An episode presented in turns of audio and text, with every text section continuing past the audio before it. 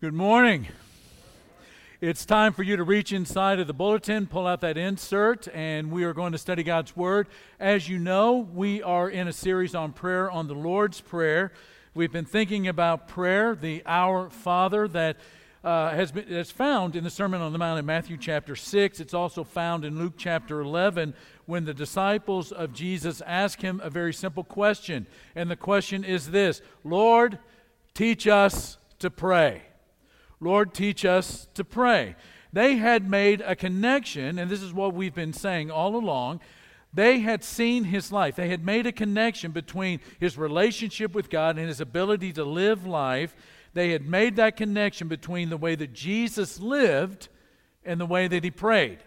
And the theme of this series, as we think about prayer and we think about living like Jesus in the world as it is today, is this living like Jesus requires praying like Jesus. If you want to live like Jesus, you need to learn to pray like Jesus. And that's what the disciples saw. They saw all the miracles that he had performed. They saw all the, or they heard all of the teaching that he presented. They experienced all the grace that he extended. But they also saw one other thing. They saw the times in which he was attacked. They saw the times in which, you know, the temptations would come flooding into his life. They saw his strength. They saw his buoyancy when the waters would get a little troubled. They saw his poise when under attack. And they asked him, Teach us how to pray like that. Why? Because we want to live like you do. And that's what Jesus is doing in this prayer. Now, let's step out of that for just a second. On February 2nd, 2014, a fella by the name of David Bar Katz walked into the apartment room of Philip Seymour Hoffman. You know this guy from the movies. And David Katz Bar, or David Bar Katz, walked into that room and found this actor dead from an overdose of heroin. The syringe was still hanging out of his arm, and there were five packets of, of heroin lying on the floor. And I mean, it's just absolutely sad. But the thing that, at least to me, makes it even sadder is that Philip Seymour Hoffman had realized at the age of 22, as he was getting out of college, that he had an addictive personality. And not only that he had an addictive personality, but he had a lot of addictions. And at the age of 22, he saw that he needed to put himself in a rehab center. And he goes in at the age of 22. He goes in and he gets clean and he gets sober and he stays clean and he stays sober for more than two decades for more than two decades. For more than two decades. Five months after he is found dead in his apartment, in Rolling Stone magazine, uh, one of the writers, David Browne, writes on the death of Philip Seymour Hoffman. I think, you know, he's in his mid 40s now. And I want to share with you a piece of this article. He writes, Whatever precipitated Hoffman's fatal bender Friends assert that it was not a suicidal streak, but a relapse turned deadly. And then he says, the addiction was always trying to find a way back in. And it started using the idea that the kid was an addict, and now he's an adult with incredible willpower. He was a kid with an addict, but now he's an adult with incredible willpower. He was a guy in his mid 40s who said to himself, I never had a drink or used drugs in my adult life, so maybe the adult thought he could handle it.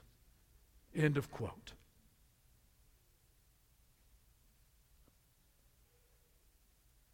Church, if you get nothing from this message, please retain this that life is full of attacks that we are not adult enough to handle alone. Do you realize that? Life is full of attacks that we are not adult enough to handle alone. One of the things that Christ Jesus knows about us is because of who we are and our weakness and our frailties in the flesh. Jesus knows and communicates to us in his teaching and teaches us how to deal with this. He knows that we need in our life a divine ally. He knows that we will never be adult enough for many of the assaults that will confront us in this life.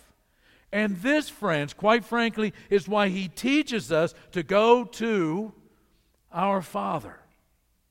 To go to our Father in prayer and to ask, Do not lead us into temptation, but deliver us from evil. Will you say that with me? Do not lead us into temptation, but deliver us from evil. Let's say it again.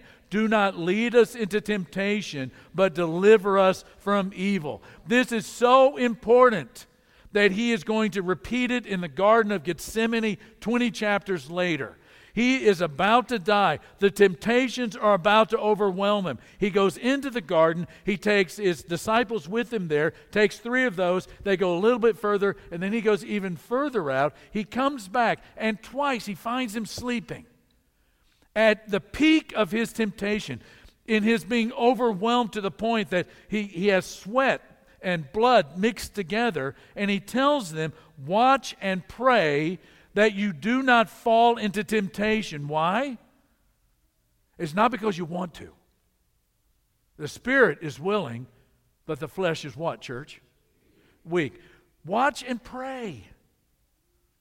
Pray that you will not fall into temptation. The spirit is willing, but the flesh is weak. Many of the attacks we face are going to be in the form of a temptation. And most of the time, it's going to be when you're not looking. Most of the attacks, many of the, t- the attacks we face are going to be in the form of a temptation. Let me give you a definition, an Abshirian definition of temptation. It is a temptation is an enticement. It's something that looks pretty good. It is an enticement to lure us away from God. This is why temptations are powerful. They make it hard for us to say yes to God. We might want to, but the flesh is weak and we end up saying no to God. Oscar Wilde, if you've read any of his stuff, you know that he was, you know, he was not he was not the greatest example of morality that ever lived on planet Earth. But he had a very humorous and sometimes a very pointed way in helping us to see human nature. Oscar Wilde said this: I can resist everything except temptation. I can resist everything except temptation. Who doesn't know what he means? And this is why Jesus teaches us to pray, lead us not into, into temptation, but to deliver us from evil. But wait a minute. Wait, wait a second. The first half of that verse appears to say that maybe God is going to drag us into a temptation, and once we're there, He's going to scream at us, resist. I mean, that's sort of what it sounds like when you just kind of look at it at face value, right? But actually, that's more of our strategy of dealing with it. I mean, we find ourselves in a temptation, and then what is it that we want to do? We want to resist through grit, not grace. This is actually a literary device. It is known as a litotes. It's, uh, yet you don't even have to know that word. I'm just but that's what it is. It's a literary device, it's a form of understatement. The definition goes something like this The positive is expressed by the negative of its contrary. Huh? The positive is expressed by the negative of its contrary. You know what? This is better um, expressed in, in terms of an example, or is more understandable as an example. Let me give you a couple of, of examples of a litotes that we use every day, and we don't even, even know that we're using it. When a guy says to another guy, she's not hard to look at, he actually means what? She's beautiful. If, if, uh, if the doctor tells you about you know, the hip replacement or the knee replacement, you won't be sorry. He actually means what? The opposite. You'll be glad.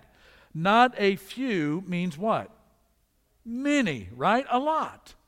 There's actually an example of how Jesus uses this in another place in John's Gospel, John chapter 6, verse 37, where he says, All those the Father gives me will come to me. Makes sense. But then he says, And whoever comes to me, I will never drive away. Why would you even think that, Jesus? Except this is just a way of expressing that he accepts everyone who comes to him. In other words, when Jesus does this, in the Sermon on the Mount, in the Our Father, the Lord's Prayer, talking about temptation, he's actually saying this Lead us not into temptation, is another way of saying, Deliver us from evil. What Jesus is teaching us in this prayer is that you do not fight these battles of temptation by yourself. You go to your Father. You're not adult enough. You are a child of God. He is your Father. Lead us not into temptation is another way of saying deliver us from evil. Now, with that in our mind, I want us to see three things very quickly. These three things are the inevitable temptations that are before us, the malevolent forces against us, and the loving Father for us. Let's start with that first one the inevitable temptations before us. The oldest story in the Bible is creation that there is a God and that God is active. The God creates everything that we know, right? Second oldest story in the Bible is this Satan goes to Adam and Eve in the garden, says to Eve specifically in the Garden of Eden, What will it be? God or this forbidden but really beautiful, lovely fruit. And from that point on in the history of the Bible, from Genesis all the way to the maps, from that point on, to be human is to be tempted. It is inevitable. And guess what? Jesus himself, the Son of God, was tempted like us. In Hebrews chapter 4 and verse 15, we read, we do not have a high priest, referring to Jesus, who is unable to empathize with our weaknesses. He understands. Why? We have one who has been, say it with me, tempted in every way. There is not a temptation that you know that Jesus has not faced himself. There is not a temptation that has been sitting there right in front of you that at some point in Jesus' life was not sitting right there in front of him. He has been tempted in every way, just as we are, yet he did not sin. So, as Peter writes, do not be surprised at the fiery ordeal that has come to test you. Don't be surprised when these tests, these temptations come into your life. In fact, the verb and the and the uh, the noun form of the same verb shows up in both of these come on you to test you as though something strange were happening to you. Temptations are not strange, they're inevitable. But what we also know is this that as a temptation is inevitable, it is not sinful. To be tempted in the fallen world is not a sin. Now, one of the commentators writes that the word temptation, the word peirasmos, that we just saw in those two verses right there, can either go in one of two directions. The first is a test. A test. You know what a test is. You take a test and it reveals what you do know or what you don't know. A test reveals what you have mastered in your, your life. A test lets you know how far you have come and perhaps how far you still to go. So, when you come across this word, it means it can either become a test and reveal to you where you need to go and what you have and what you've mastered and what you know already, or it can go the opposite direction. It becomes a trap. And you know what a trap is? A trap is something that alters your life. It can decimate your life. It can bankrupt your life. Traps can bring crushing, crushing harm. You know what they teach mice, right? The older mice teach the younger mice. The free cheese is always in the mousetrap. This free cheese is always available in a mousetrap. When the temptations come, a temptation can be a trap to ruin you or a test that refines you. To be tempted is to face the direction your life could go with or without God. That's a temptation. Now, most of us want to be delivered from temptation, but we would kind of like for it to stay in touch. But that's why Jesus teaches us to pray to our Father do not lead us into temptation, but deliver us from evil. So, those are the inevitable temptations before us. Now, the malevolent forces that are against us. What we face calls for a power that is greater than us what we face on a day to day basis as disciples of Jesus of Nazareth and trying to, to be guided on that path of righteousness for his name's sake is greater than us. And it is not ultimately bad circumstances, it is not ultimately suffering. It is not ultimately other human beings, even though we like to, you know, because we don't see with a spiritual eye most of the time, but with a natural eye, we identify the real enemy is the one before us in flesh and blood. The Bible says no. It is a malevolent being that we call the devil. In Ephesians chapter 6, Paul makes it very clear our struggle is not against flesh and blood, but against the rulers, against the authorities, against the powers of this dark world, and against the spiritual what? Forces of evil in the heavenly realms in 1 Peter chapter 5 and verse 8. You know, when you use the word malevolent, I mean, it's not a word that we use a lot. I mean, we get the idea, you know, it's the dark side. But you use the word malevolent too much, and somebody's going to think that you're talking about kind of the dark side of a superhero, right? The Bible will not allow us to, to go there with the devil. Peter, who had seen firsthand what the devil can do to people, how a person of faith, a human being, somebody made in the image of God, can fall from grace and, and can fall away from God, says, you know, you need to be very, very careful because we're sheep. And at the end of First Peter, he says, because you are sheep, you need to be alert and you need to be sober minded. You need to understand what the world is like, the world that you live in. Be able to see it with spiritual eyes and not just natural eyes. C.S. Lewis in the Screwtape Letters says this the greatest trick that the devil ever performed was to convince us that he does not exist. We don't see him. We have to see with spiritual eyes. Be alert and sober minded. Your enemy, he's not your friend, he's not your mentor. He is your enemy. The devil prowls around like a roaring lion looking for someone to what? To eat. He wants to eat you. In, in, first, in, in John chapter 8 and verse 4, Jesus himself says that he, the devil, is a what? A murderer. From the beginning, not holding to the truth, for there is no truth in him. When he lies, he speaks his native language, for he is a liar and the father of lies. You'll remember, and this is one of the reasons why Peter has such strong language to, to say to the church about the nature and the character of the malevolent force that is against us. Do you remember at the Last Supper what, you know, Jesus says, you know, one of you is going to betray me. And they're looking at each other and they're going, was, is, is it me? I mean, because they all knew in their own heart that that was possible, except one Peter. All these cats may, may, may, may fall away. They may deny you. They may betray you, but not I. And Jesus says to him, Peter, Peter, what you don't know is that Satan has said your name, has said your name into the ear of God, and he is asking to sift you like wheat. You know, in that moment, Peter was not very sober minded. And he certainly was not alert. He had no clue that that was going on.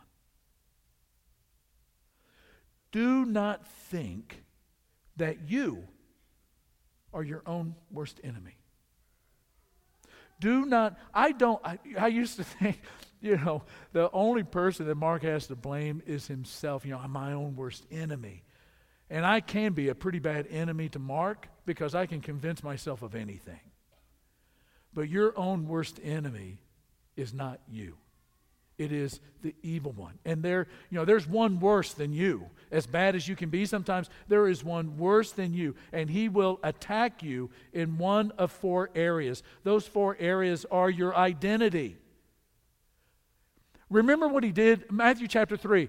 The voice of God at the baptism of Jesus is, You're my son, in whom I, whom I love, in whom I'm well pleased. From that point on, the Spirit drives him into the wilderness. Matthew chapter 4, and what happens? After 40 days of being in the desert, in the wilderness, in a fast, Satan shows up at that opportune moment. And what does he say to Jesus? If you are the Son of God twice out of the three.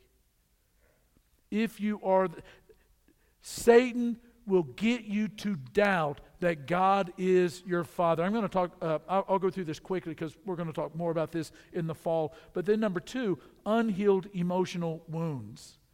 A lot of times we focus on the sin, Satan is going to focus on your emotional needs. Um, Leanne Payne says this Satan will make a nest in your wounds. We focus on the sin and we're just going to stop doing this and doing this and doing this and doing this. And Satan will allow us to do that because he knows that the source of that sin is the temptation, the broken place, the pain in our life. Satan is the one that can take a paper cut, friends, and turn it into something that is so deep. Number three, unmet desires. This should have happened. It was supposed to happen. I thought it was going to happen, unmet desires, and then the fourth one that God is not love. How many you, how many times in your life have you said because you did something that you just you find so unforgivable that God is not love that God is God just can't God cannot forgive me. That's Satan talking, not God. God is saying, I'm your father. You're my son. You're my daughter. God is love. The source of our destruction, friends, is fueled by an unseen malevolent force that is more than we can handle. And what Jesus teaches about handling temptations is so counterintuitive in the way that we do anything in the United States and in Western culture. We are literally, when we pray this prayer, praying a vote of no confidence in our own abilities to overcome the temptations in life. Our culture talks in interviews about our strengths. Jesus is teaching us to pray our weaknesses. And then the final thing is this you, you know, we're, we're children, but we have a father, a loving father who is always, always, always for us. Our father delivers us from evil. And Jesus teaches us to be honest in the grace driven presence of the Father we better than any, those of us who really have tasted grace and the love of God and know that we have been forgiven we should be the most we should be able to be the most honest people in the world because we know that God knows everything about us. He knows because he sees us. He knows because he sees us when we're not even aware of it. And he knows it because we can confess it in his presence because we know that he loves us and He forgives us, and we're saved by grace. We are literally praying, Father, don't let these temptations become traps that destroy my life. You know, there, there are two ways to, to process a temptation. One is as an adult, I can handle this. The kid in me, maybe not. But the adult in me can. Or it's to be a child before the father who says, I can't handle this. And I need my father. That should be just our first reaction whenever temptation comes. A hundred years ago, when I was probably six or seven years old, our family had taken a vacation. We were living in North Texas. We had taken a vacation in southeast Oklahoma at Beaver's Bend. Beautiful place. And it's pitch black out there. I mean, this is in, you know, a long time ago when there were not a whole lot of, you know, electrical outlets in Beaver's Bend, Oklahoma. It was super dark at night. And we're walking, my two brothers and my dad and I, we're walking down the path or down the road and, um, I mean, it's pitch black. We can't really see anything. And my dad, who is a jokester, is talking about, yeah, you know, they have bears in this part of the world. And my brothers and I are going like, what? Bears? He says, yeah, you got to be careful. They're going to eat you right up. And about that time, out comes this gigantic sheepdog, which looked like a bear in the dark. My brothers and I climbed right up on top of my dad's head. And the only person to beat us there was my mom.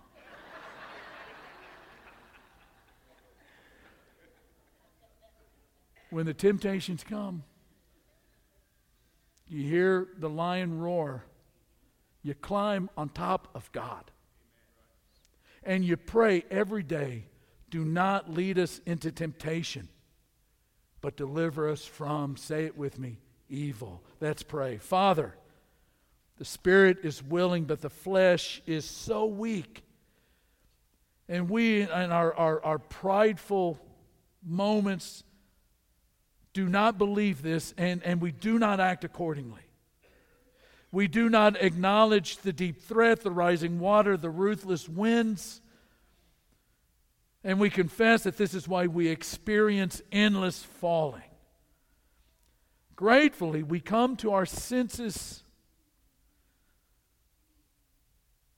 We come to our senses and we see you as our Father. You have not lied to us about the danger. You have come to our rescue. And you're always, always there, just as you promised.